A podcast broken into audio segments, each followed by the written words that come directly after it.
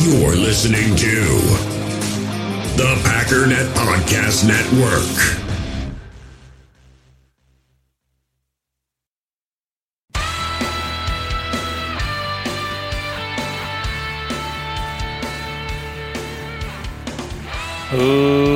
Ladies and gentlemen, welcome once again to the Packernet Podcast. I am your host and resident panelist, as always, Ryan Schlip. Check us out online, packernet.com. Find me on Twitter, pack underscore daddy. Well, I don't know about you guys. I'm I'm I'm getting there. I'm getting there. I'm feeling um I'm feeling okay. I already knew when it happened yesterday that it, it didn't sting as bad. Um, it is interesting to see the reactions of people online. Um, for some people, this is like I said, it's not really. You know, Seattle was much more painful. I know for me, um, last year was more painful for me. Maybe 2019. I don't know. Mo- probably most of them, to be honest.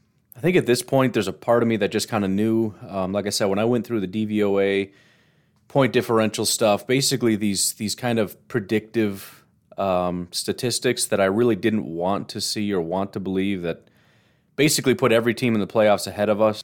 There was a part of me that just kind of knew, like, it just had, and, and this is not the vibe I'm getting from most people. And again, you can, I'm not telling you how to feel, but most people seem to have the feeling that this was our shot. Like, this was the best team we've had since the time we won the Super Bowl. And I'm looking at it kind of going, no, I think last year we were a better team. Now, it doesn't necessarily incorporate um, the guys that we just got back. But still, I mean, th- this this kind of started to have a 2019 vibe to it, in which our record was better than um, our talent would indicate.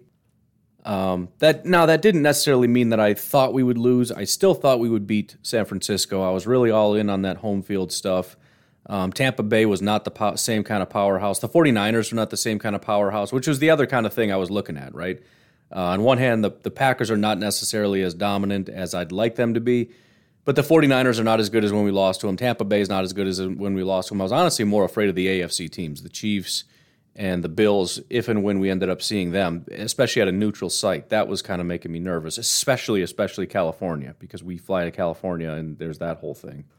But um, whatever. Uh, that's that's not what had happened. But there, you know, you, you go online. It was kind of interesting because there is kind of that dynamic. I think I can't remember. I think it was Herman or something that came out and said, you know, this was a brutal loss, but it's not even top five.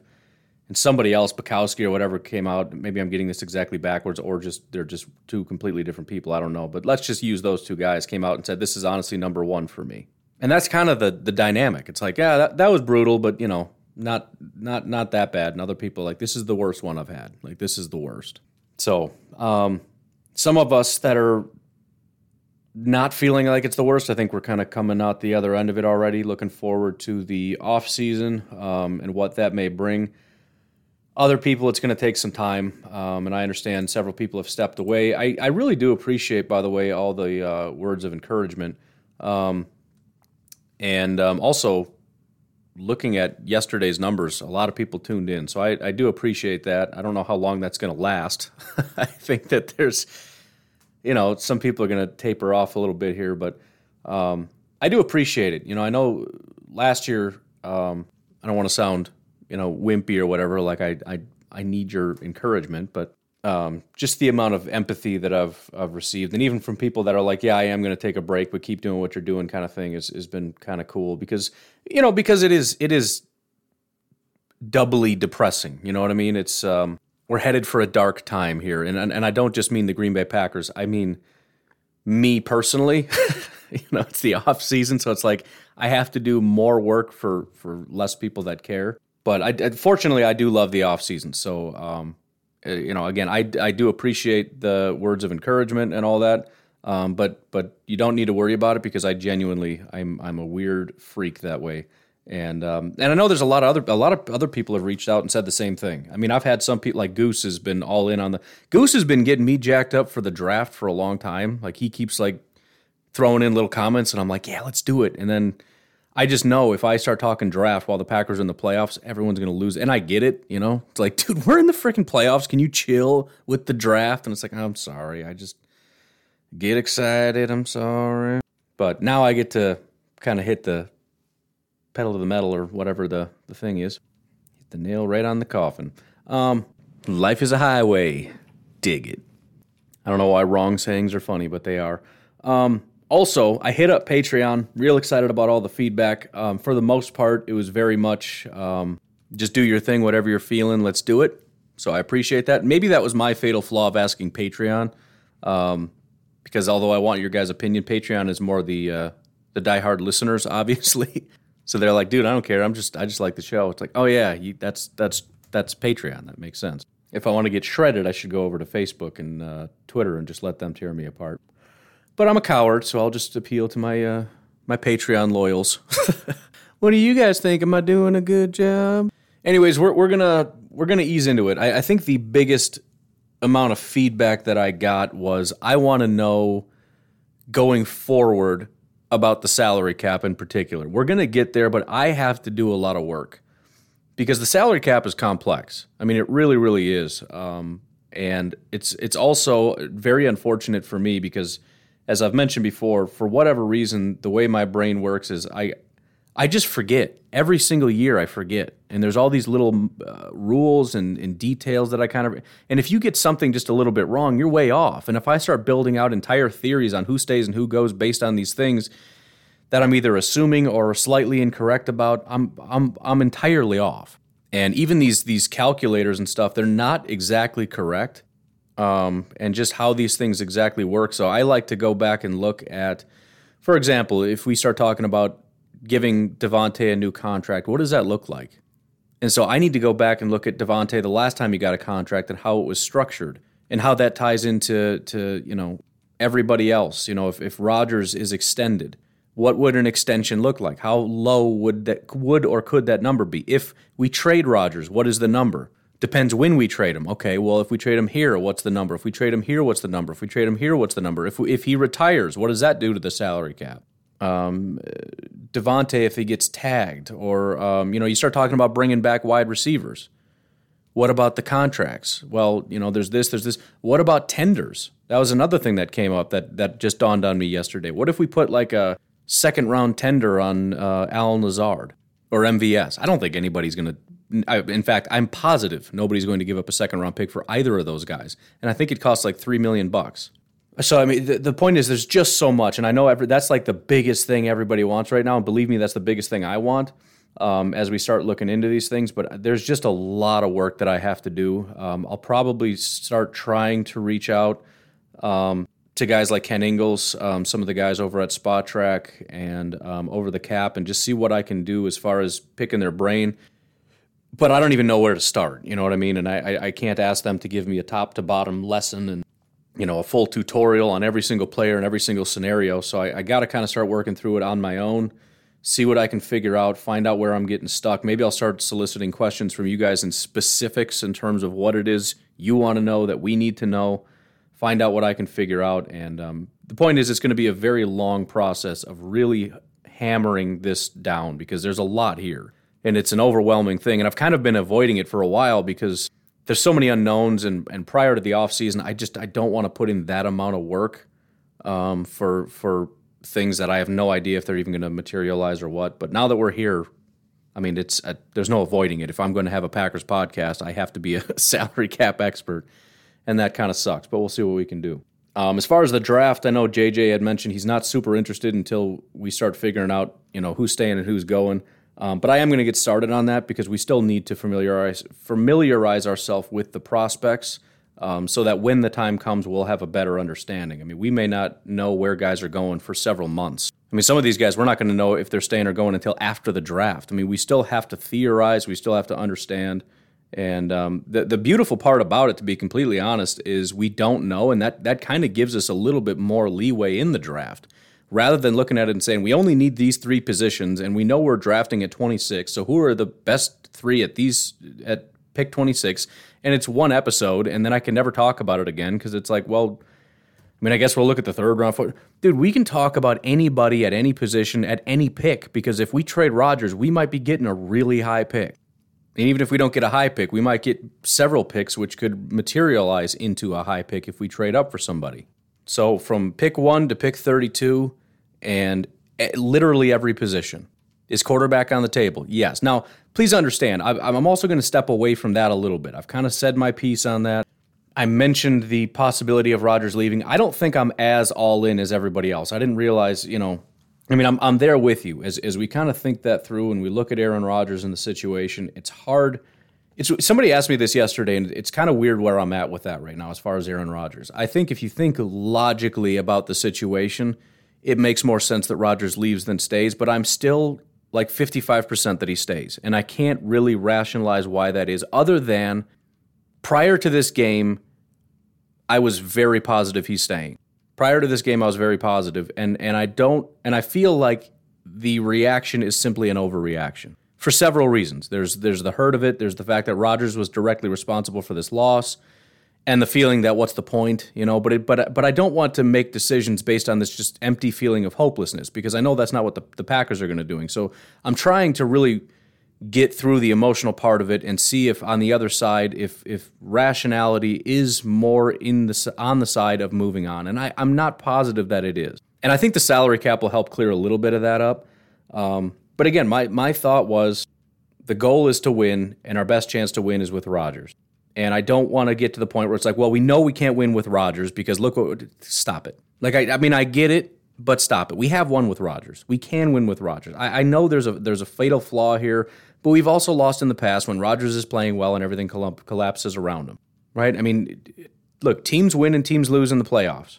And one of the beautiful things about this last weekend, as opposed to the weekend before where everything was devastating, you look at this last weekend. I mean, look look at how many teams. First of all, again, Dallas is a great example. By all those metrics that I talked about that told me the Packers weren't that good, Dallas was one of the most dominant teams, and they just fell apart.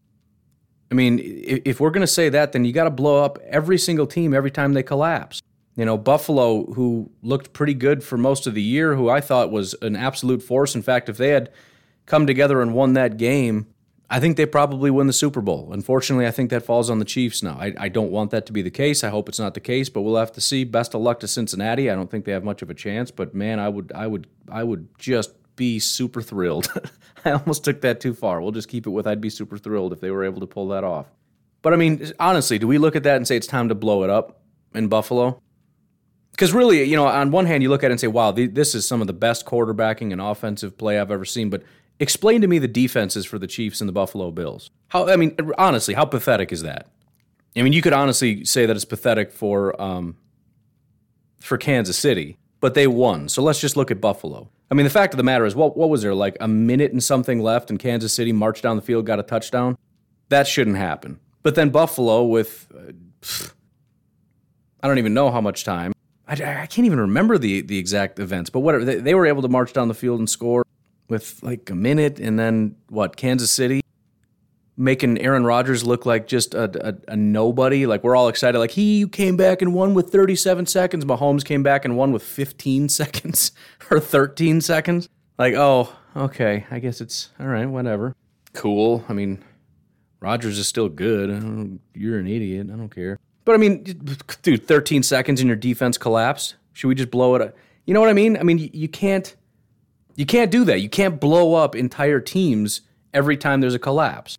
And and to take it a step further, what most people seem to be saying is, look, we've got a great defense. We need to build around that, and um, you know, really embrace this Shanahan system, the the Matt LaFleur system. I hate to keep calling it that, but I mean, you know, that's what people understand it as because Shanahan is the full the full fleshing out of what Matt LaFleur wants to do. Let's just embrace defense and get some nobody quarterback and um, just run the ball with AJ Dillon, get some offensive linemen, and just tear some people up. See if we can't get our, ourselves a Kittle you know, and just roll with that. The, the biggest problem I have with that, though, is, you know, again, it's the recency bias. We're going to lean on this defense. What defense? You mean the defense that prior to this last game we played, everybody was worried about? The reason we thought we were going to lose to the 49ers is because our defense, the, the run defense sucks and they're collapsing and they're, they haven't been good since like week seven. That defense, suddenly they're elite because they had one good game based on, uh, you know, a pile of people that we're not keeping, like Za'Darius Smith who has basically already said goodbye to Green Bay. was on Instagram. Um, he said thank you Green Bay, which doesn't mean he's gone, but I mean just based on the salary cap, based on pretty much everything. I mean he's he's pretty much at the top of the list of guys where you look at it and say there's almost no way.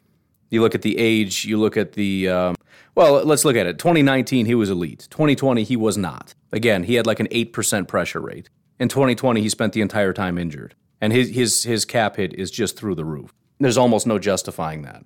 So Za'Darius is gone. Preston is a maybe. Amos is a maybe.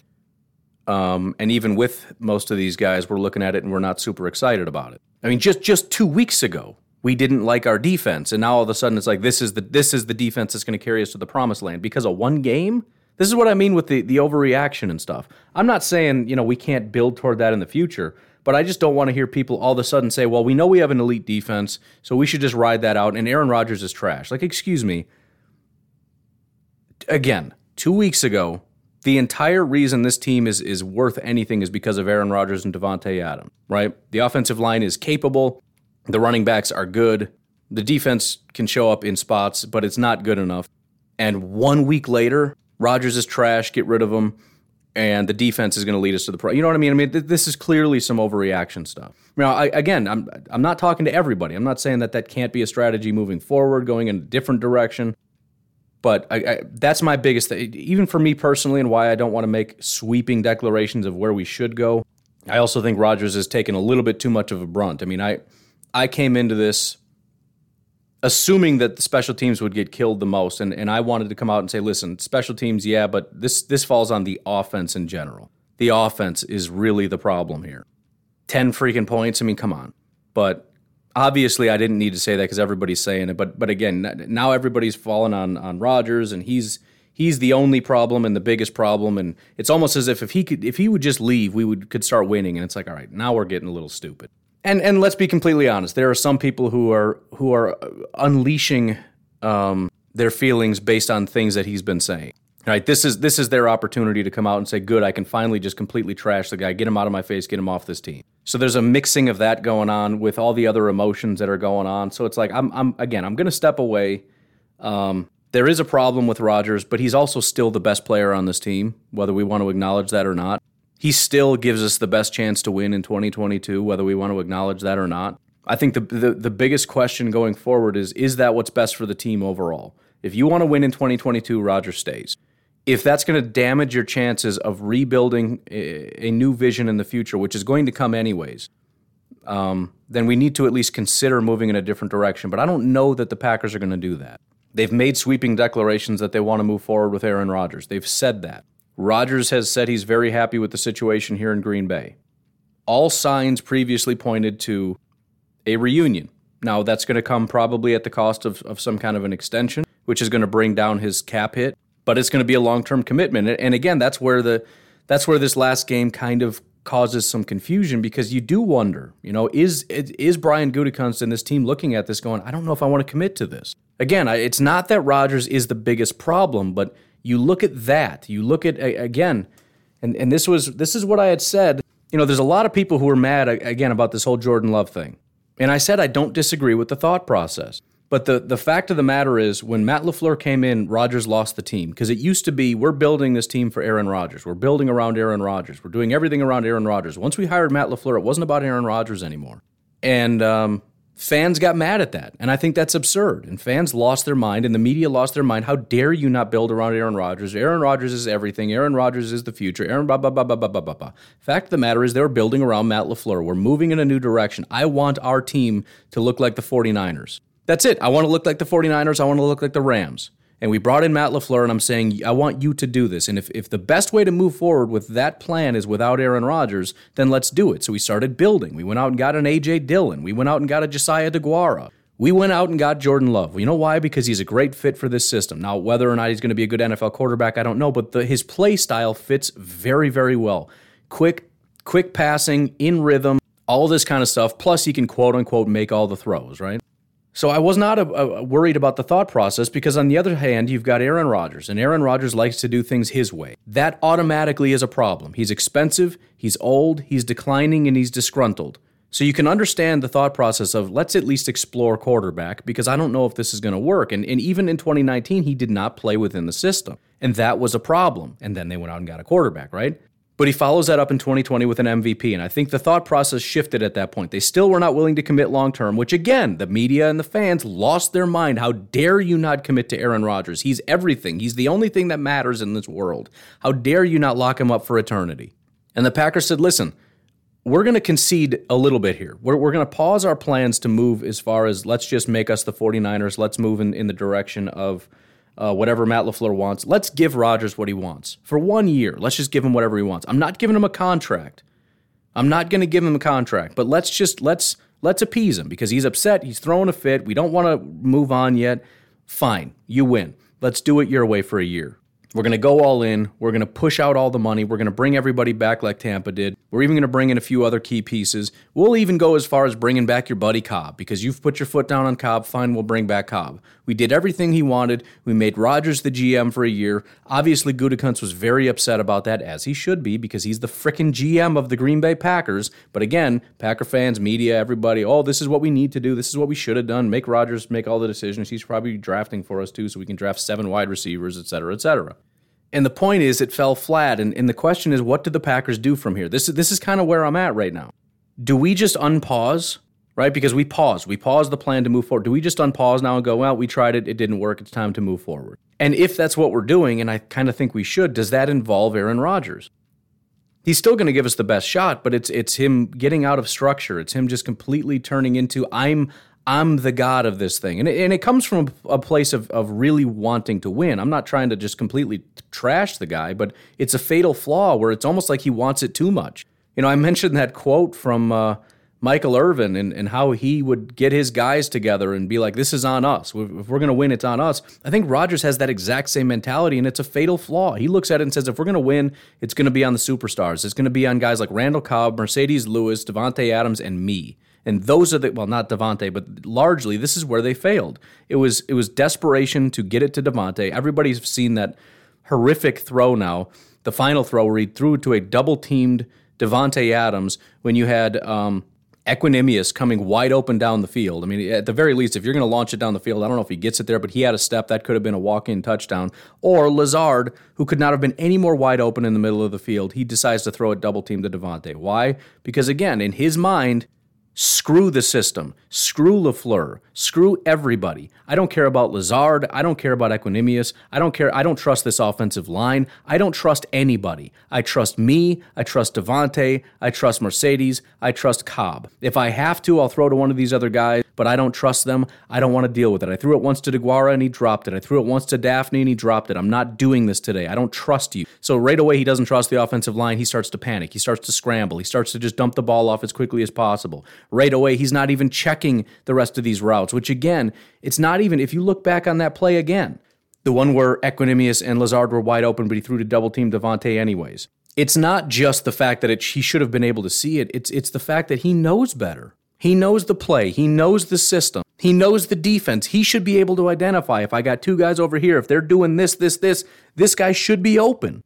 He has the processing power, the omniscience as a quarterback god you know, I mean, it, it, it's it's the guys like Rodgers, the guys like Brady, the guys like Peyton Manning, the guys even like Brett Favre, who just say they've been doing it for such a long time, they can diagnose things. He probably knew the defense when they were lining up, and even if he didn't, when he snapped it, he should have been able to see the way that they were moving, and there should have been a part of his brain that just said, "Oh my goodness, Lazard is about to pop wide open. This is going to be beautiful." But that part of his brain just shut off. And immediately he said, I'm going to. He said before he snapped it, he probably didn't even look at the defense. He said, I'm going to Davante. Why? Because the game is on the line. And he says exactly what all the fans say, just like against Tampa. You don't take the ball out of your superstars' hands. You go for it on fourth down because the superstars are the ones, right? Le- LaFleur took the blame for that, saying, I, It was my fault. We should have run the ball more, but I wanted to put the ball in the superstars' hands. You bunch of morons. No offense to the fans who agree, but listen to me. That's not how football works. It's just not. Because just as easily, the defense can attack your biggest players. The, the reason why teams like San Francisco and the teams like Green Bay are successful when they're successful, and I've said this all year long, it's when you can get other guys involved, and it doesn't even matter who it is. Sometimes it's Lazard, sometimes it's Aaron Jones, sometimes it's Dillon, sometimes it's MVS, sometimes it's Tonyan, sometimes it's, it's whoever. So there were t- there were games where it was Jamal that was just that other X factor that was not accounted for that just tore teams up when you when you concede and say, you know what, I'm just going to our big stars. It's it's I mean, listen, Davante can beat a double team once in a while. And he can scoop up some bad passes off the ground. He can do magical things, but that's not a game plan. And Rodgers just gets into panic mode. He starts to scramble, he starts to panic, he starts to do all these things and you know, so again, as we look forward, it's like we want to move forward with LaFleur, right? Okay, what does that look like? Again, Rodgers is absolutely our best chance to win. But there's also this fatal flaw where we need somebody to buy in 100%, and Rodgers just doesn't. There are times when Rodgers says, you know what, I got this. And we need somebody that's gonna that's gonna trust the process. And the fact that LaFleur or the fact that Rodgers um, devolves into a subpar quarterback. I mean, really, because again, you you put a guy like Love or Justin Fields or pick your, your least favorite quarterback, they could find Lazard open down the middle. Those are some of the few throws that they can make, but Rodgers is one of the few quarterbacks that doesn't make that throw. Why? Because he, he gets into God mode and starts saying, I trust nobody. I trust me, I trust Davante. And he starts making decisions worse than the worst quarterbacks out there. He's the only quarterback in the NFL that doesn't make that throw to a wide open Lazard to get us halfway down the field. It is a fatal flaw. Again, are we better off with Love or over Rodgers? No. Are we better off than anybody we can draft or anybody that we can get in free agency over Rodgers? No. But it's still a question. If he's going to keep doing this, if this is going to continue to be a problem where he doesn't trust the system, and, and, and also, by the way, he's completely bogging down our our salary cap and, and help hurt hindering us in terms of what we're able to do moving forward. Plus, you know, most people, you're not allowed to think this way, but let's be completely honest. With Rodgers, if we're not winning Super Bowls, what are we doing? We're, we're getting 13 wins and we're getting to the first, second round, whatever round, third round of the playoffs. And we end up picking 26, 27, 28, 29, 30 and it's just it's hindering our ability to build forward. Again, you're not supposed to think that way because winning is is important and all that, and I agree. But I'm, I'm just trying to get in the headspace of, of a GM, and I and, and it's it's really to the point of I don't really know. It is stupid to move away from Rodgers because Rodgers does give us the best chance to win, but it is concerning too because he doesn't buy in sometimes. He just he just says I don't care what any of you say. Right, this roster that that Brian Gutekunst helped to build, he he ignores it. Forget all of them. I don't care. Your head coach ignores it, right? He went he Brian Gutekunst brought back Aaron Jones and drafted AJ Dillon. Those are some great options for us. We abandon it. Our coach abandoned it because he, he's leaning on Godgers. And Rodgers is leaning on Godgers. And everybody's leaning on Godgers, right? All this the the offensive line. Granted, they didn't have the best day, but the fact that he just he has zero trust in it he starts panicking in hearing footsteps, even when there's not a reason to panic or hear footsteps. You know, I, I, I, didn't get too far in reviewing the game, but I skipped the first two drives when, when things were going well, and I just started from there. And there was that, that throw over to Dafney um, early on. And, and essentially, within two seconds, not even, within a, a, second and a half, he wants to bail and throw it to Dafney. And Dafney's not even looking yet, right? Because he hasn't even gotten to the point in his route where he turns his head around. So Rodgers looks, he tries to throw it, and he's not there. So he picks up his head and he's just he's just in panic mode. He's not even looking down the field. He's freaking out. He's got time. At this exact time, AJ Dillon is coming across the field. And again, if he was calm and composed, he could understand the situation. He can see where the defenders are. He knows where everybody is running. He knows the entire route tree. He should be able to see AJ Dillon's coming across right here. I can dump it off to him. He's seven yards further down the field. When you factor in our guy is two yards behind the line of scrimmage, AJ Dillon's five yards further down the field. Even if he gets popped and stops there, it's a five yard gain. AJ Dillon's open, and maybe with his power, he can blast ahead and get a seven yard pickup. He doesn't. As AJ Dillon comes running across the field, he never takes his eyes off Dafney. He kind of stops to to scramble around and look in the pocket like, "Am I okay? Am I okay? Let me scramble. Let me freak out." Looks back to Dafney, like, "Hey, idiot, is your head turned around yet?" It is. He throws it to Dafney. Dafney's about to get hit for a two yard loss. Fortunately, Dafney just drops it. Panic. Just panic.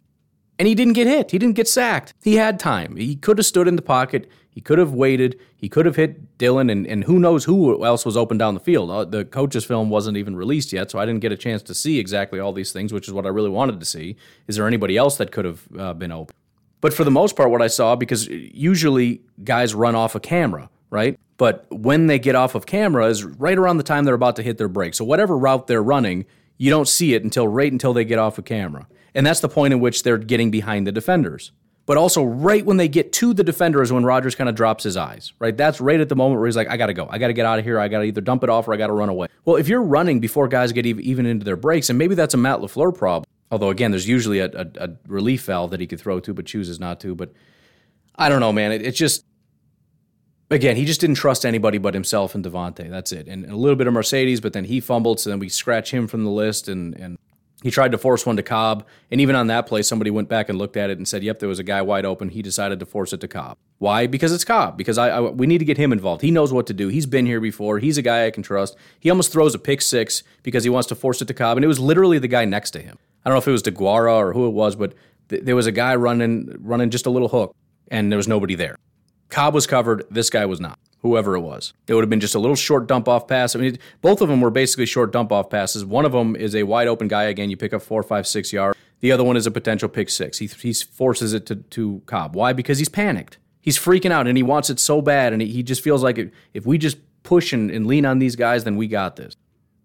And again, that's just that's that's not it, and it is a fatal flaw, and it, that kind of stuff just has to stop. And we've seen a, a thousand times that the system works and we've got a good team. We have a defense that's starting to ascend. We've got running backs that work. We, we, we got a pretty good offensive line if we can get them back healthy. I know win healthy is, is not the best thing in the world, but I mean, literally in this case, it's good win healthy because win healthy, it's David Bakhtiari and Elgton Jenkins. So yeah, it's it's a much better offensive line. But anyways, all that to say, all that to say, I don't really want to address that too much yet. That's kind of where I'm at. I'm I'm I'm not as all in as everybody else on Twitter that Rodgers is 100% gone. I don't know that the Packers have abandoned Aaron Rodgers.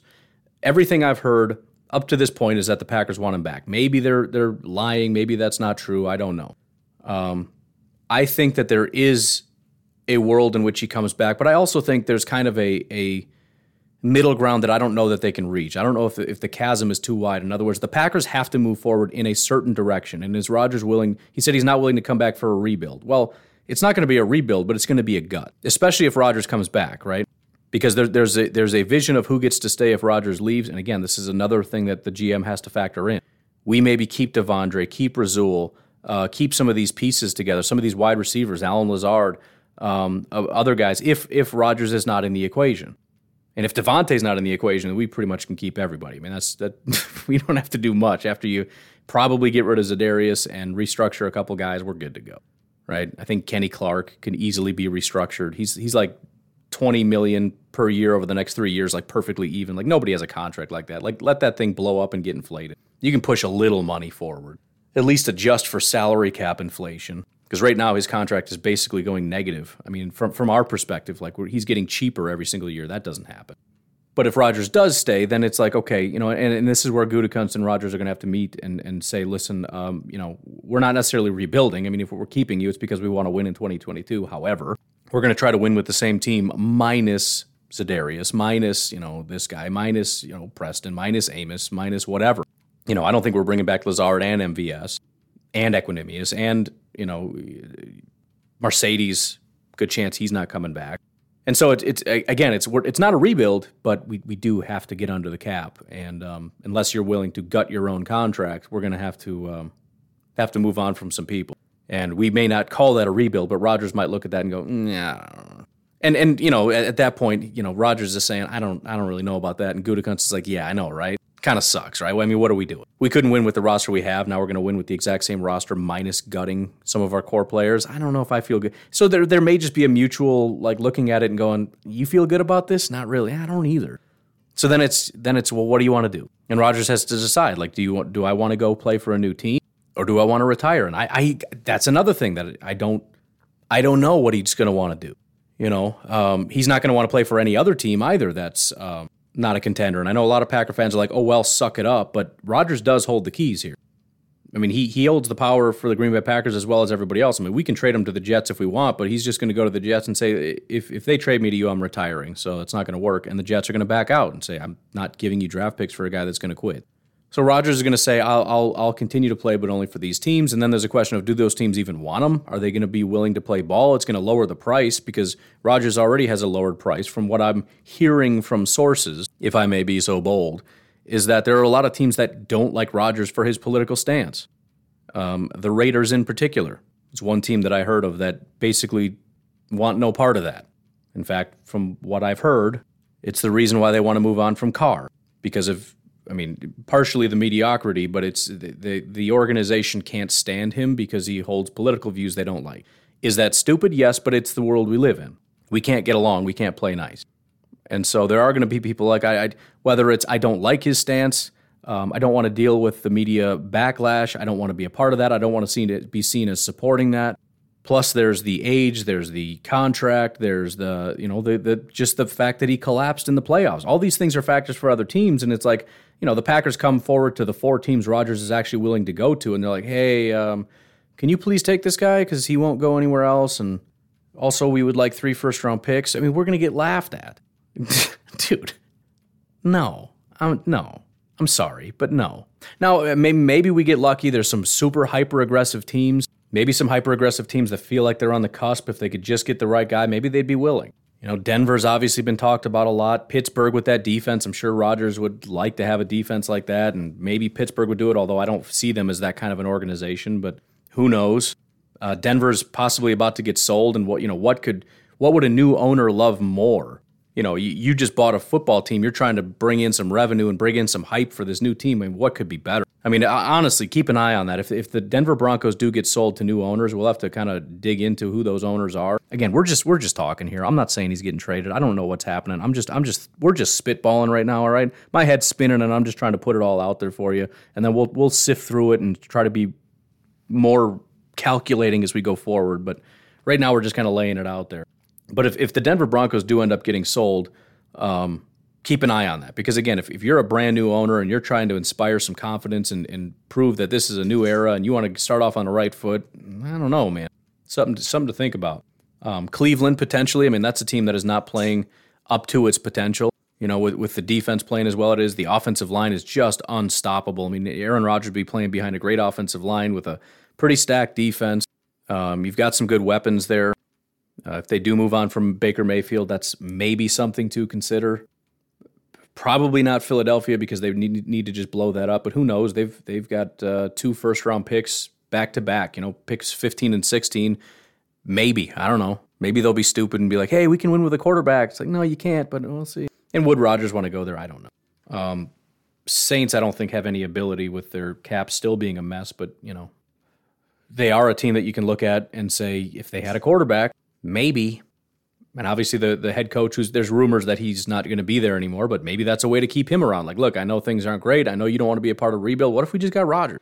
What if we explored that? Would you stick around and coach Rodgers and try to win another one? You know, I mean, they were close every single year with Brees, and then things just kind of fell off. I don't know if they could stretch it, but it would make sense. They got the defense, they got the offense, they got the coach, they got all this stuff. Rodgers could go to a warm weather dome team for once. I know he's always liked the cold weather and all that stuff, but I mean, you're getting a little bit older. Why deal with it anymore? Raiders are a popular destination, but again, I don't know if they would be willing to do that. What would be really sick is if you went to Tampa, like if, Brady retires and it's like, ah, ha, ha, ha, you bunch of losers, and then they got Rodgers. I, mean, I don't know if the Packers would even do that, but there's a thought. But I don't, you know, I don't. Again, even as I say it, I'm thinking about it like this is stupid. He's not getting traded to one of these teams. I don't, I don't know.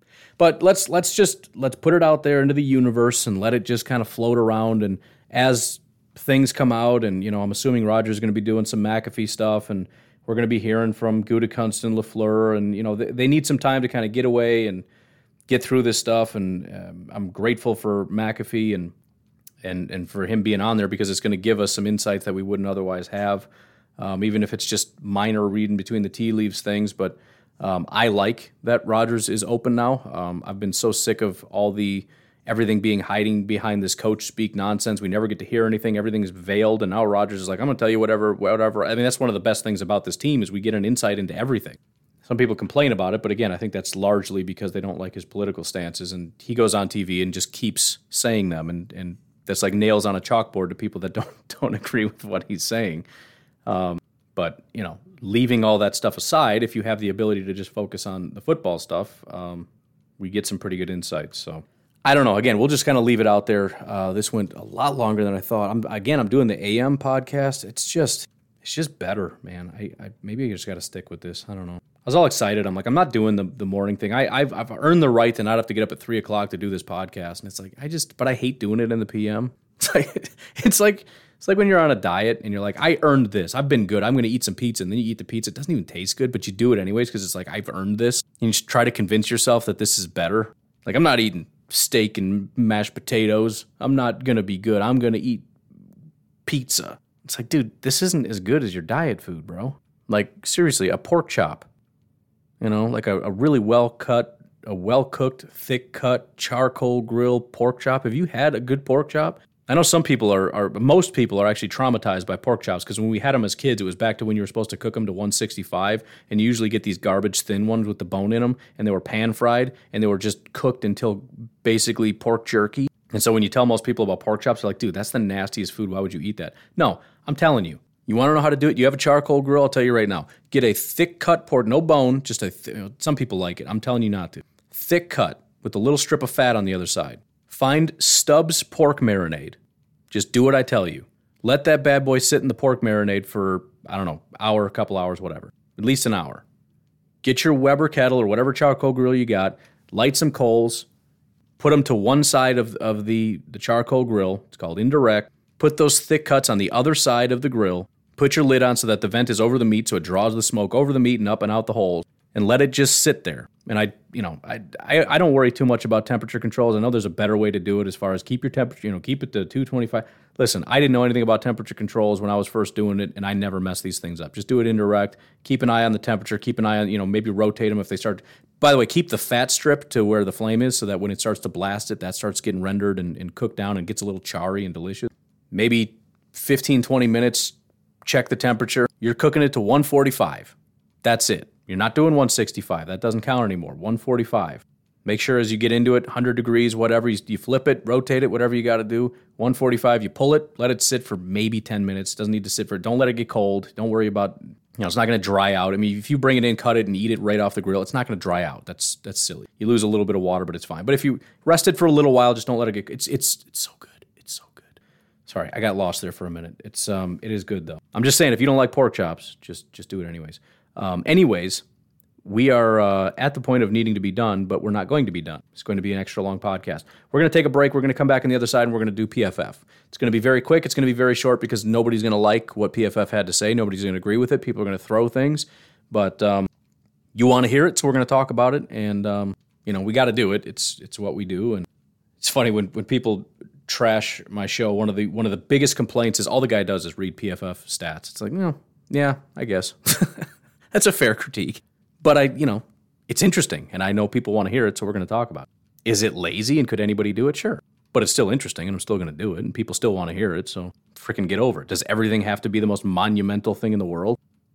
I want PhD level analysis or your podcast sucks. Like, okay, whatever. Sorry. Good luck finding that podcast, by the way you got a former GM who has a podcast where he calls coaches Matt LaF. So, you know, good luck finding high quality analysis coming from anybody out there. But once again, I do want to remind you of a modern frontier. Um, it is a um, basically a source of meat. And um, if you're looking for a source, especially if you're in the Wisconsin, Illinois area, whatever, uh, looks like. By the way, boom, he added the one quarter pastured pork box. So he did. I've been saying that he's got pork, but it hasn't been listed. I got to start eating my meat faster because I want to get that pork, man. I'm I, I got the beef because I never buy beef because it's too expensive. I always buy pork, so I got pork butt, pork chops, pork this. I started to buy chicken, even though it's not even it's not even cheap anymore. Chicken is is more expensive than pork, but I just I just haven't done it in a while, and I have a sous vide, and it's like, dude, I haven't had a good sous vide chicken. Slap it on the. By the way, stupid good. I know sous vide is chip cheating or whatever, but I don't care. Sous vide Q is is delicious. But uh, he's got a quarter, and, and again, usually you can buy a quarter cow or uh, half pig. He's got because those are expensive. He he he gives you the ability to do one eighth grass fed beef box or a quarter pastured pork box. So the prices are going to be half of what you would probably normally pay. There's no additional um, processing fees. I, I there was um, my wife's friend just recently bought a quarter cow, costs her thousand dollars after processing and all the additional fees on top of it you can get one eighth of a grass fed beef box, $375, and that's shipped to your door. That includes shipping. So, so there's no additional fees on top of it, and there's no actual shipping fees. You don't have to go to the processor and go pick it up and all this stuff, bring your truck and load up all delivered to your door. And again, you're supporting a, a uh, very small uh, local company. Um, Adam is a is a good friend of mine. We used to work together for many many years doing landscaping stuff. He's a he's just one of those guys. That's just a hardworking guy. I mean, that's just what he does. He works. He went out and he bought property and he works the land, and that's just you. You see him do that, and it's like, yeah, that makes sense. That feels like something he would do. You know, and you text him and he doesn't respond, and it's like, you know why? Because he's he's working on the farm. because that's what he does. Um, but he got laid off from his from his job, um, and he's really trying to make this business work. And as somebody that has been grinding for many years to try to make a dream come true for this to be my full time job, uh, when a friend comes to me and says, "I have a dream and a vision of being able to start a company selling meat," which is a dream that I could absolutely get behind. It's like I want this to work for them and I want the best for them. So again, if you're local, if you're kind of in the area, or even if you're not, if if you're out far, just just message him and be like, hey, can you send it out here? And he'll let you know if he can or can't. But if you use promo code Meat Packers or Meat Packer, either one will work, but it's one word, all caps. Um, you are going to get a discount. I'll be completely honest. I forgot what the discount is. My apologies. I suck at this. But uh, again, this is this is all local. This is not some garbage. There's no um, you don't have to worry about what's in the meat, what's been done to these animals, or anything as far as um, steroid injection. I mean, this is just free roaming, grass fed, local Wisconsin meat. So head over to a modernfrontier.com. And again, if you have any questions or any concerns or any issues with billing, shipping, questions, comments, concerns, just reach out to him uh, personally, and he'll he'll again he'll work with you. He'll make it work. He's he's trying to make this business work, and uh, any support would be fantastic. Also, finally, don't forget about Drew. Um, looking for help to get his seizure service dog. I, I feel kind of bad. Uh, I had a bunch of people committed to matching however much the Packers won by, and the Packers lost. So the Packers also let down Drew. Um, I also feel guilty being like, well, sorry, dude, I'm not giving you Jack now. I mean, it, a deal's a deal. I'll, I'll, I'll, give him something next month. I plan on doing something every month, but um, I still feel I feel guilty about that. But uh, Todd made a different commitment. Um, I don't exactly know what it was, but it was tied to the the score and point differential or something. I don't know. But um, he ended up donating $52. He held up his end of the bargain. So, Todd, thank you so much. Todd, by the way, is our numbers guy. He's the guy that's been hammering me over the head with DVOA and how I'm wrong about DVOA and need to be paying more attention to it. And he's been sending me all kinds of good articles. And it's it's one of those things where it's like I knew this was a good site and a good like 538. I know they do good work. And he's like, here's here's 538. You should check them out. And I'm like, dang it, I knew that. And I always forget to check their stuff but he's he's the numbers guy. He's the one that's been uh, hitting me over the head with this stuff and and really helping to uh, improve the quality of the podcast by just reminding me that there's good data that needs to be looked at and you should be looking at it. But don't forget, Drew, you can check Twitter. A lot of people keep asking me, where can I find that? Go to my Twitter, pinned at the very top. Go to my profile, pack underscore daddy. If you don't have Twitter, just reach out. I'll send it to you. But it's pinned at the top. Easiest place to find it. Number one post. But let's take a break very quickly. We're going to run through PFF and then we'll call it a day. We'll be right back. We all have smartphones, and we all know they're pretty amazing, but they also can be amazingly distracting, especially when we're around other people. So, US Cellular wants us to reset our relationship with our phones by putting down our phones for five. That's right, a company that sells phones wants us to put down our phones. And to see what we find, learn more at uscellular.com forward slash built for us. In the hobby, it's not easy being a fan of ripping packs or repacks. We get all hyped up thinking we're going to get some high value Jordan Love card, but with zero transparency on available cards and hit rates, it's all just a shot in the dark. Until now, introducing slab packs from arenaclub.com, the only repack that provides real value, a complete view on all possible cards, and clear hit rates for each one. Now, when I buy slab packs on Arena Club, it finally feels like I know what I'm getting. And honestly, the best thing for me and my son is the fact that we're kind of novices into this. When I walk into a card shop with my son and a card says it costs $40, kind of just taking his word for it that that's a good value. So I appreciate the transparency on grading, as well as just getting excited about seeing what you could potentially get. Right now, you can get 10% off your first purchase by going to arenaclub.com slash packdaddy. Wow, that's crazy offer. 10% off a $400 slab pack. That's 40 bucks right there. Anyways, that's arenaclub.com slash packdaddy for 10% off your first purchase. Passion, drive, and patience. The formula for winning championships is also what keeps your ride or die alive. eBay Motors has everything you need to maintain your vehicle and level it up to peak performance. Superchargers, roof racks, exhaust kits, LED headlights, and more. Whether you're into speed, power, or style, eBay Motors has you covered. With over 122 million parts for your number one ride or die, you'll always find exactly what you're looking for. And with eBay Guaranteed Fit, your part is guaranteed to fit your ride every time or your money back. Because with eBay Motors, you're burning rubber, not cash. With the parts you need at the prices you want, it's easy to make your car the MVP and bring home huge wins. Keep your ride or die alive at ebaymotors.com. Eligible items only, exclusions apply. By the way, just so you know, as of right now, the Green Bay Packers are picking 28th in the draft. So if you're curious about that, that's where we're at. That's where we're picking. Feels like pretty much the same as every year. Packers pick about 28th, um, and it sucks because it's end of the first. You're not getting any of the super big. I mean, you can. You can get a star in the fourth round, but you, know what I'm saying. You're not getting that high quality stuff. By the way, kudos to the Packers for Rashan Gary. Um, I, I, want to revisit that because um, we picked 12th that year. And um, the probability of picking a guy that sucks at 12 is so unbelievably high. I, I, I did a project that year, basically looking at the quality of the players based on when they were picked. And um, it was a heck of a project. And, and what I found is right around 12 is when there's a massive drop off. Like there's, there's, there's, I think like a, the first, second, third, and then there's a minor dip, and then, you know, four, five, six, seven, and then a dip or whatever. There's these general dips but you get outside of 10 and right at about 12 is the biggest drop off. And to be honest, I, I, feel like there's less of a gap between, I don't remember exactly, but it was something, it, it, was drastic enough that the 12th overall pick, I think, was closer in quality to the 28th or the, you know, end of the first, like 20th, than to the top 10 players. That's how drastic of a drop off you get. So you get to 12 and, and the Packers are right in that range. And again, the, the odds of, of getting a, a bust or at least a guy that is not what you would consider a top 10 pick because he's not, but most people would expect that. Um, very, very high. And yet they end up getting a star anyways.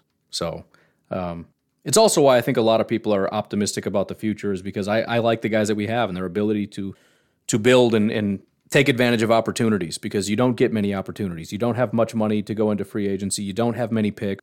So you need to be able to capitalize. And, and the default is not finding stars. The default is finding busts. And the fact that they're able to find uh, stars, even if it's just one or two a draft, is is impressive. But anyways, we got to get rocking here, so let's pull up PFF and let's see what we've got to look at here. We're gonna start with the offense because that's the least fun part, but also the part that's gonna get people the most angry. The reason I say that, and understand, nobody really had a very high grade, but the reason I say that is the top five players. Um, first of all, is Dominique Dafney is number five. I don't know if anybody would super object. After that, the top four Aaron Rodgers, Billy Turner, Dennis Kelly, and Davante Adams. So again, nobody's mad about Davante being number one. That makes sense. But the fact that our two tackles were second and third, and Aaron Rodgers was fourth, I feel like people are going to riot. Now, to be fair, Dennis Kelly's grade was a 72 with a 63 pass blocking grade, so not good, and a 90 run blocking grade. He's the only guy that did any good run blocking, but obviously that doesn't make a difference. Billy Turner, on the other hand, did have a 74 overall pass blocking grade. Again, the two times I saw him, he got whooped. Maybe he did a better job after that. I, I don't know. Um, but then again, Aaron Rodgers, and he had a 68 overall grade, so that's not good. So um, whatever. But I, I, feel like most people expected him to have uh, like a 40 overall grade. But it was his fifth worst game of the season. It was basically, a, it was actually an exact tie with what he did against Arizona. Again, I think people are going to disagree with that, but it is what it is. In fact, I know for a fact Coach Hahn is going to disagree with that. I'm planning on having Sam and Coach Hahn on soon. They've given me dates that work for them. I have to talk with my wife and see if that works for us because I'm an idiot and can never remember the schedule that we have set up, and it's the same every week. It was just last week. My wife was like, uh, "I was like, what are we doing today?" And she's like, "I have my Bible study today, like every single week that I have it." What time is that? It's the same time as every single week. And I was like, "Look, I'm gonna I'm gonna level with you here you married an idiot and I'm never to remember this. And so I'm just to ask you every day what's going on and you're just to have to remind me. And she's like, oh, that's fair. so that's it's not verbatim how the conversation went, but it was something like that. I also made her sound more um, angry than she was. She was not. That's that's how I would have said it. That's not how she said it. But the bottom line is the two guys that had good grades, and nobody had a great grade, but it's 72.5 overall grade for Dennis Kelly and a 75.3 overall grade for Davante Adams. Those are the only two guys that graded out well. And again, Dennis Kelly only had that good of a grade because he had an elite run blocking grade, which didn't serve us very. I mean, if the only guy that can run block on your team is your right tackle, it's not going to be a great day. Lucas Patrick technically had a good one also, but we'll get into that in a minute.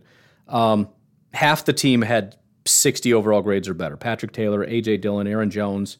Lucas Patrick and then Dominique, Aaron Rodgers, and Billy Turner all had 60s, but the other half of the team was subpar. Um, and even Patrick Taylor, you look at it and say, well, uh, you know, he had a 60 overall grade. That's fine. He had one snap, so it didn't. And it, I don't even so basic. I don't know. I don't know. I don't know how that works. He had a 60 overall grade, and I don't even know how because he had a 20 pass blocking grade. That was the one thing he did. Maybe they just looked at it and said one snap. I'm not going to kill the guy on one snap. I don't know. I have no idea how that worked. But anyways, um, everybody else was either below average or terrible. Jon Runyan had a 57 overall grade. Um, good pass blocking, bad run blocking. Allen Lazard, 55.8 overall grade. Um, as a receiving grade of 56.8. Tyler Davis, who played 11 snaps, had a 50.6 overall grade. Randall Cobb, 50.4. Again, we brought the guy in. You kind of hope, hey, it's the postseason. Like he's he's got to want it. You know what I mean? I mean, this is this is everything. I mean, this is what added to this whole fantasy for us about man this this last ride thing and Randall's back and man they're they're going to put everything on the line. We're going to see the best performance we've ever seen from guys like Davante and Rodgers and Cobb, and Cobb has a 50.4 overall grade, you know? I mean, I'm sure he put everything he had into it. I'm not saying he went out and didn't try, but it's like, it's not how I envisioned this freaking storybook to go. Equanimeous St. Brown with a 49.6 overall grade. Josh Myers, um, 48. You know, I mean, he just, I know we're all excited to have him back. I'm excited for what he can do in the future, but um, according to PFF, he was basically a mediocre center to begin with, not even as good as Lucas Patrick. And we moved Lucas Patrick, and Josh Myers came back, and he's even worse than he was prior to because he's rusty. But anyways, 48 overall grade for him. And then you got our two tight ends that just completely just messed up their their pants real bad. Josiah Deguara with a 40.2 overall grade, Marcedes Lewis 32.3 overall grade, 70 pass blocking, 61 run blocking, and a 26.9 receiving grade again, Marcedes is a guy that we thought would really step up and shine because you know we, you know he wants it, and that's that's where it's like I, am not going to say these guys didn't try because I know guys like Marcedes Lewis want this, and I know they're not the kind of guys that are like I don't really care.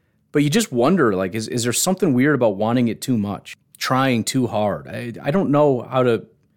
I don't know what that means, but it just doesn't make sense to see guys do this poorly. I mean, it doesn't seem to affect affect Davante. Granted, I mean for Davante, a 75 overall grade is is maybe a down game, but let's be honest, that's a good game. And of course, he had a good game. We, we watched him make spectacular catch after spectacular catch. On a day when nobody could catch because it was zero degrees outside, he's making circus catches.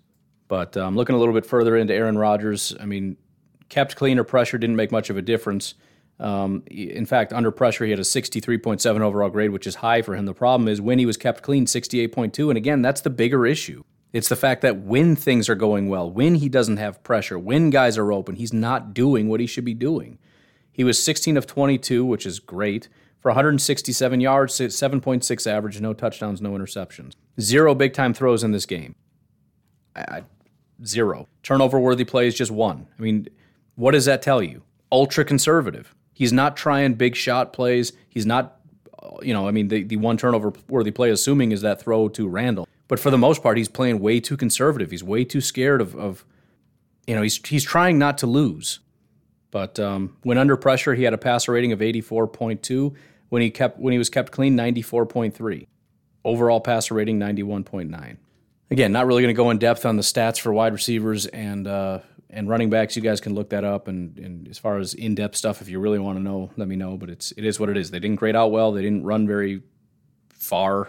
you know, I don't know, Google it. Um, I'm going to do it a little bit differently with the offensive line. We're just going to go from left tackle over to right tackle, starting with Billy Turner. Um, he did give up two pressures. That was the second most on the team. So kudos to Billy Turner for not giving up the most, as is his MO.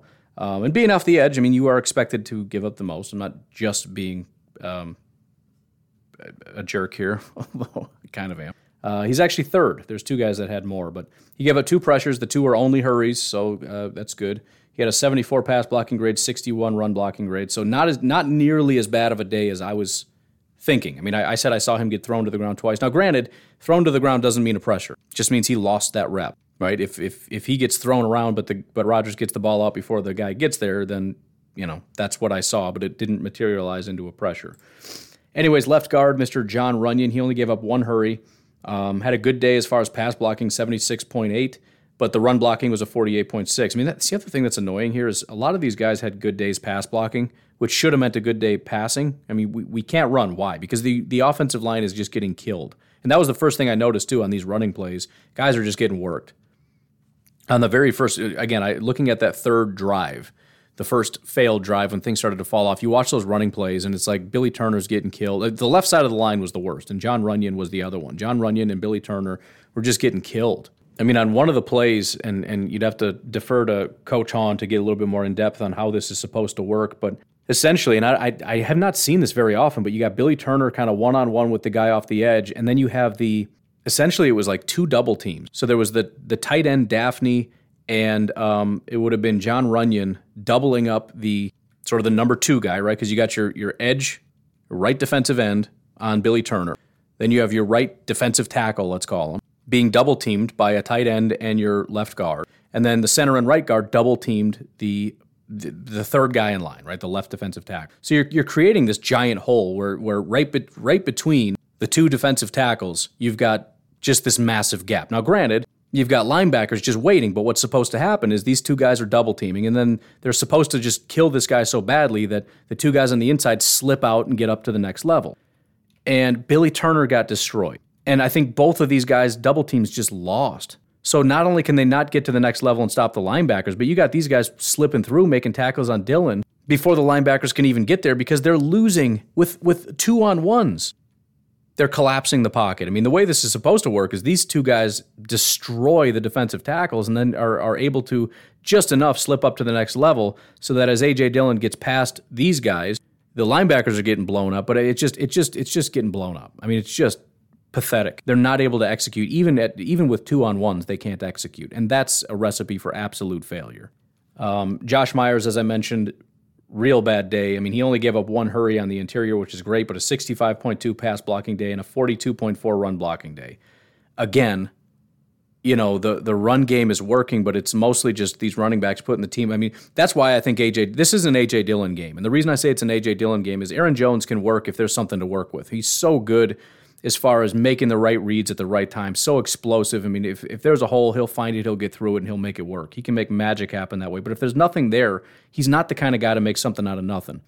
I think on, on the very next play of the one that I'm describing, and I think that might have been Aaron Jones on that first play that didn't go. I don't I don't really remember, but AJ Dillon was in either the play before or the play after, and essentially it was kind of the same thing, but it was it was a little bit more of your traditional outside zone. But the the hole that was supposed to be there that he's trying to run through, he kind of stuttered because the guy that was blocking was getting beat so bad, he let that defensive lineman go past because it's like, well, that guy's going to crush me. So he pauses, lets that guy go past, makes another decision that I'm going to take on this next guy because although he's also beating, you know, Dafney or whoever's supposed to be blocking, He's a smaller guy, and he just tees him up and pushes him about five yards. So rather than trying to push the defensive tackle, I'm going to pause, let him go right by, go into the hole behind, which is not a hole that our guys are generating. It's just the defensive line is, is kind of creating their own gaps and creases. And he just, it kind of became a two on one where you've got, let's just call it Dafney is, is partially blocking this guy. So you got a partially blocked, I don't know if he's an edge rusher or a linebacker or what he was.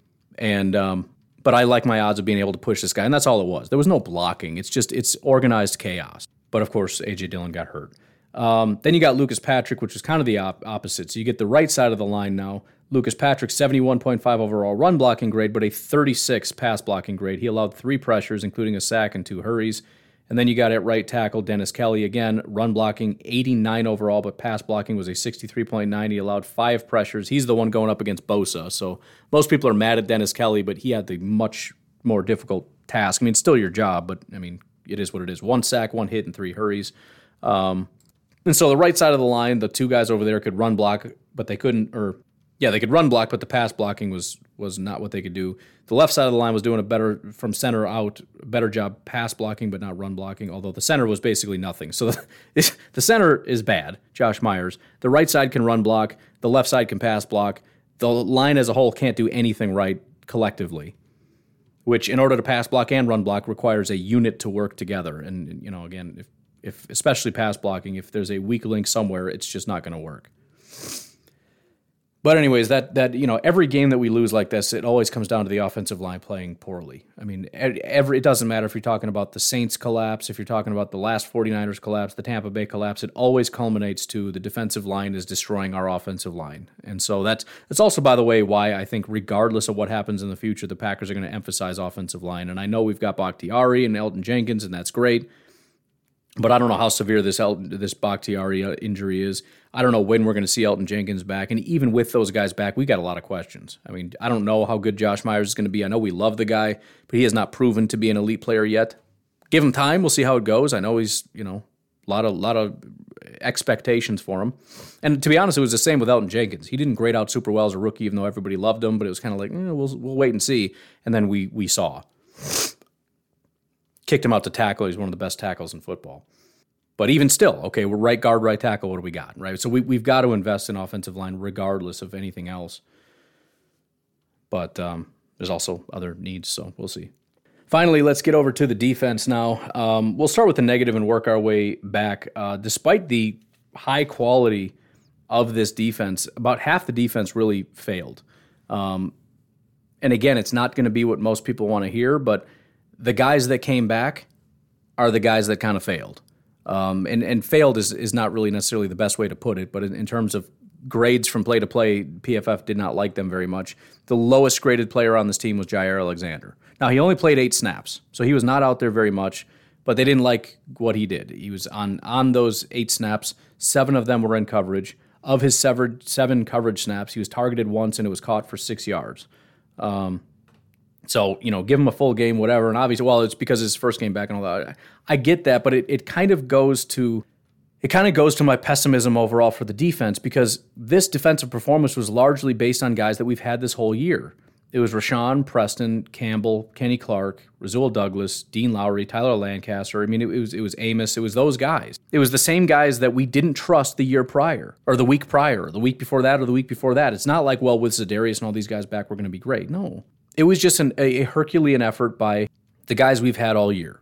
And it wasn't, I mean, again, you're not going to like the PFF grades. There was one guy that they graded out real well. Everybody else was pretty mediocre, according to them. By the way, I can tell you right now, when we get Coach Hahn on here, he is going to heap some unbelievable praise on De'Vondre Campbell. He's going to take PFF to task in a way that, that has never been, never, never happened in the history of the world. When I explained to him that uh, they thought Aaron Rodgers was like the third best player, and De'Vondre Campbell had a 70 overall grade. He is going to explode because I don't, I can't tell you how many messages in a row I got from Coach Hahn, basically saying Rodgers was terrible. Rodgers lost this game for you. Rodgers was trash. I mean, just it was one after the other. By the way, did I mention Rodgers was awful in this game? Um, another quote, by the way, and this is just a, a preview into what's coming because um, there's a, there's a little three way conversation between me, uh, Coach Hahn, and Sam because of the the work that we've done. We've got this little chat and the question that he had posed to Sam is, um, you know, I don't know if you've looked at this yet, but is this the greatest inside linebacker game you've ever? Let me get the exact quote here. Here's the exact quote Sam, help me out here as you're more experienced with defense. I'm rewatching the Game Pass film. Did we just witness the best inside linebacker game of all time? I'm not going to continue reading, partially because I don't know what it means, but I also don't want to. I, w- I want him to be able to to explain that. But just to give you an insight into what he, because let's let's be completely honest we need an explanation for why the offense was so bad and so good, and or, and the and the, the defense was so good. And um, PFF saying Aaron Rodgers was fine and our defense was mediocre is not going to answer that question for us.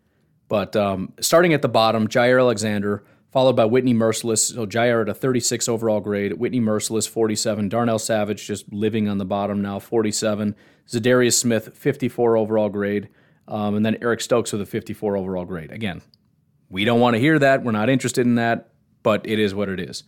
Um, TJ Slaton, 57, Oren Burks, 58, Adrian Amos, 59, Chandon Sullivan, 59. These are these are the guys that are below a 60. Then you got Chris Barnes at 60, Tyler Lancaster at 61, Dean Lowry at 61, Rasul Douglas at 61, Kevin King at 66. That's pretty much the whole defense. We've we've only talked about bad up through average. There were only five guys that had quote unquote good grades, and only four of them, and four of them were basically exact ties for barely good. Kevin King excuse me, Kenny Clark, 70.4, De'Vondre Campbell, 70.4, Henry Black, 70.4, Preston Smith, 70.5. The only guy with just a dominant grade, not surprisingly, although given the rest of their grading, uh, Rashan Gary, 86.8 overall grade with an 86.9 pass rush grade.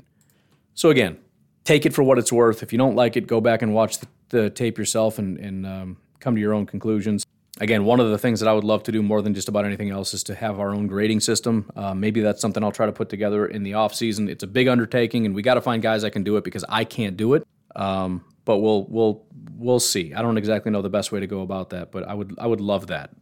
Absolutely love that. Anyways, um, getting a little bit more into that, looking at run defense, um, the only guys that graded out well, actually, there was only one Preston Smith with a 74.6. A few other guys that were close Rasul Douglas, 69.7, Henry Black, 69.6. Henry, or excuse me, Henry Clark, Kenny Clark, 68.5, and Rashan Gary, 68.4. Um, nobody was abysmal, but Eric Stokes with a 50.8, Whitney Mercilus, 51, Dean, 53, Savage, 55, you know, whatever.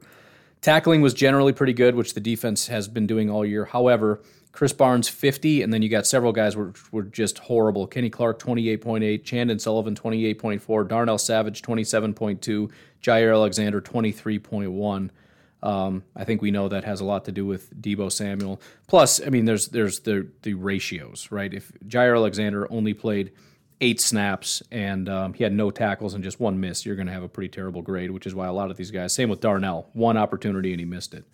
Um, pass rush, there were only two guys. Preston Smith, 72 7, Rashan Gary, 86 9. Nobody had a bad grade. 55 was the lowest, which was Whitney Mercilus, but nobody was abysmal. Coverage, which again doesn't make a ton of sense other than, you know, according to PFF's analysis, none of our guys covered very well. Uh, the 49ers just sucked. They were either getting open and, and couldn't get it there, or they were dropping passes, which we know half of that is at least true. But the only guy that had a good coverage grade was De'Vondre Campbell, 70.2.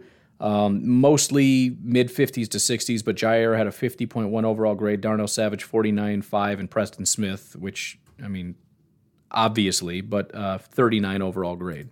Looking at statistics, uh, pressures, um, as far as guys that did a terrible job, uh, Preston Smith, he uh, 15 pressures, zero, or excuse me, 15 attempts, zero pressures. Now, nobody had a lot of attempts. So with 15 pressures, you're looking at somewhere between one and two pressures uh, with 15 attempts, and he had zero. So even at that, again, very few opportunities for our corners, for our pass rushers. They just, I mean, San Francisco wasn't out there much, and they threw it even less. It looks like there was about 54 snaps. If you want to know how many snaps the other team had, look at your safeties.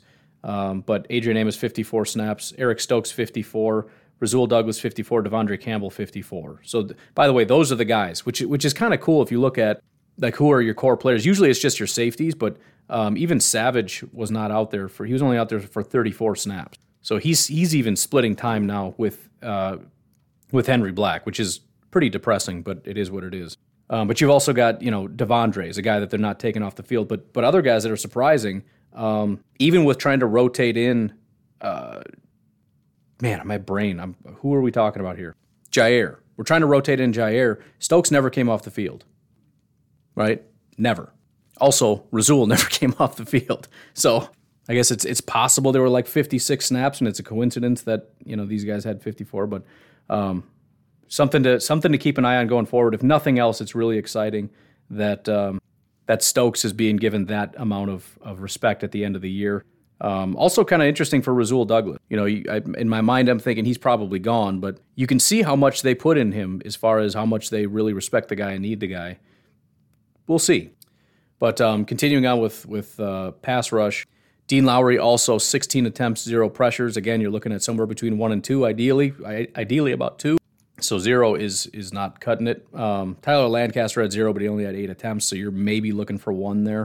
Za'Darius Smith, 12 pressures, uh, 12 attempts, one pressure. So that's, you know, again, one is about what you would expect. If he gets to two, then it's a really high number. So, I mean, you know, again, he had a 54 overall grade, but he didn't play that much. He was on a snap count uh, and technically had a, a, a less than 10% pressure rate. But again, it's, it's, it's small sample size. But then you get to the two studs of this game as far as pressure goes. Kenny Clark, four pressures on 22 attempts. Again, if you're looking for 10%, you're looking for about two. If you get to three, that's awesome. He had four and a sack. So he had a, a sack, a hit, and two hurries. And then you got Rashan freaking Gary. Just, I mean, it's unbelievable what this guy does. He only had, if you look at the stats by themselves, you're thinking it's a decent, it's a decent day. I mean, the two sacks really stand out, but it was really only six pressures, which is not a, a I mean, it's it's who am I kidding? It's a fantastic day for anybody, regardless of the of the situation. But um, for for Rashan, it's actually let's look at it. Let's let's get some actual numbers here because I, I feel like I'm lying when I'm saying all this. If you look at his stats overall, sixth six pressures is uh, his one, two, three, four, fifth best day. Here's what's crazy though: his best game, he had 10 pressures, but he had 32 attempts in that game. He had eight pressures against Minnesota and Chicago. He had 31 and 39 attempts. He had seven against Chicago, but 34 attempts. He had six in this game, only 18 attempts. That is 33.3%. One third of his attempts he got home. By the way, San Francisco, pretty good offensive line. They got some injuries and whatnot. I, I understand that, but pretty high quality offensive line regardless. And Rashan just made that guy, you know what, not relevant. Leave it at that. 33%. That's a number you almost don't ever see. His game with 10 pressures was 31.2%. This was, as a pressure percentage, his best game of the year. So again, when you start talking about guys that you can depend on, eh, this is this is what you talk about. It's not Aaron Rodgers. I mean, eh, eh, and I again, I don't want to over exaggerate that, but um, in this game in particular, who could we rely on? Who who are the guys? It's Davante Adams, it's a guy that you want to be able to trust and you were able to trust. And in this case, it was Rashan Gary and Kenny. You know, I mean, maybe the overall grade, but but still, I mean, he, he okay, he missed some tackles. I don't know, whatever. But if, if I'm going to build for the future, that's what I want to know. Because we've won in the regular season, that's great. I want to know in the biggest games who's going to step up, who's going to rise to the occasion. I know Davante can. I've seen Rashan do it. I've seen Kenny do it. I want to know, right? Same with our offensive line. I mean, again, I don't trust guys like Billy Turner because their worst games are in the biggest games, and that's what's most frustrating. Oh, great, he's he's nice, doing a good. And I'm not even talking about this game. I'm just saying in general. I'm trying to think of guys that don't show up. That stuff bugs me, but it, it means a lot in a big game that didn't go very well to see a guy like Rashan single-handedly wreck this. I mean, it, for him to have a once in a lifetime game um, I don't know that it's impossible that he almost single handedly was the reason for this defense. I mean, you add in what you get from Kenny and De'Vondre and some of this other stuff, plus the scheme and some other things or whatever that, that were working. And, you know, Za'Darius only had his one sack, but it was obviously critical. So you get the contributions from different guys at different times at the right time. But Rashan Gary, I mean, you, you get that many pressures on only one third of the times that that um, that Jimmy Garoppolo tries to throw a pass, he's got Rashan Gary in his face. One third I mean, it was it was one one out of every nine snaps he was sacked by Rashan Gary. One of every nine passing attempts, at least when Rashan Gary was on the field. Anyways, uh, got to kind of speed this up. Let's look at targets and then we'll get out of here. Uh, not for Rashan. That's not what I wanted. I was like, wait a minute, one target in the game. That doesn't make sense.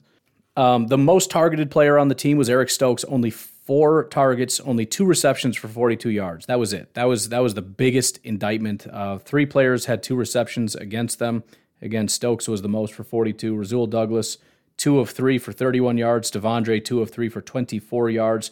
Adrian Amos was targeted three times. Only one was caught for 14 yards. He also had a pick in the game. Uh, by the way, Rasul and De'Vondre also had pass breakups. So add that to the list. Again, Eric Stokes by far the worst statistically, and it's not even a bad day. Two receptions, 42 yards. Rasul, two receptions, 31 yards, and a pass breakup. De'Vondre, two receptions, 24 yards, and a pass breakup. Amos, three targets, one reception, uh, 14 yards, and a pick. So 9.7 pass rating when going at him.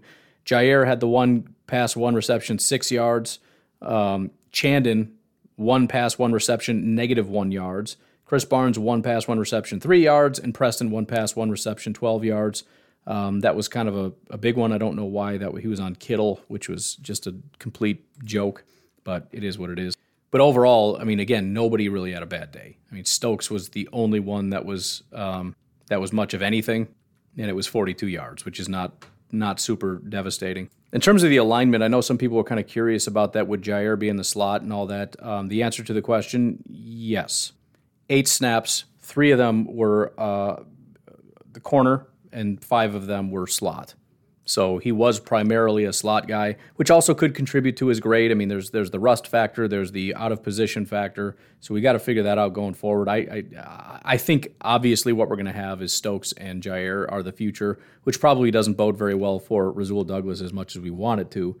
Um, just because I don't know that there's a place for him, and I don't think we can permanently put Jaire in the slot. I don't think we want to. Not that he can't do it, but I just don't know if they want to move forward with that. Maybe they do. I don't know. It, it might depend on his cost. I mean, if we can get Rasul cheap enough, and I think we probably can.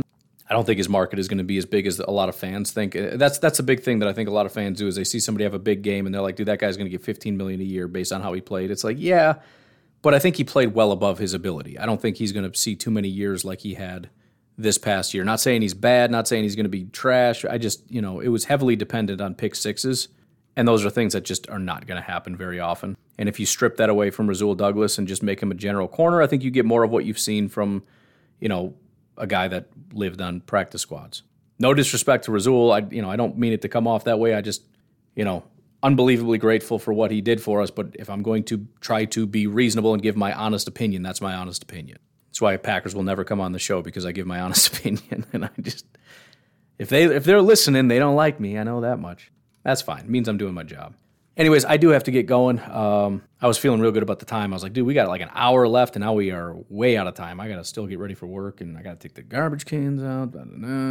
Probably snow outside. But you guys have yourselves a great day. And again, we'll start digging in a little bit as far as salary cap and all that kind of stuff, kind of easing our way into the off season. But you guys have a great day. I will talk to you tomorrow. Have a good one. Bye bye.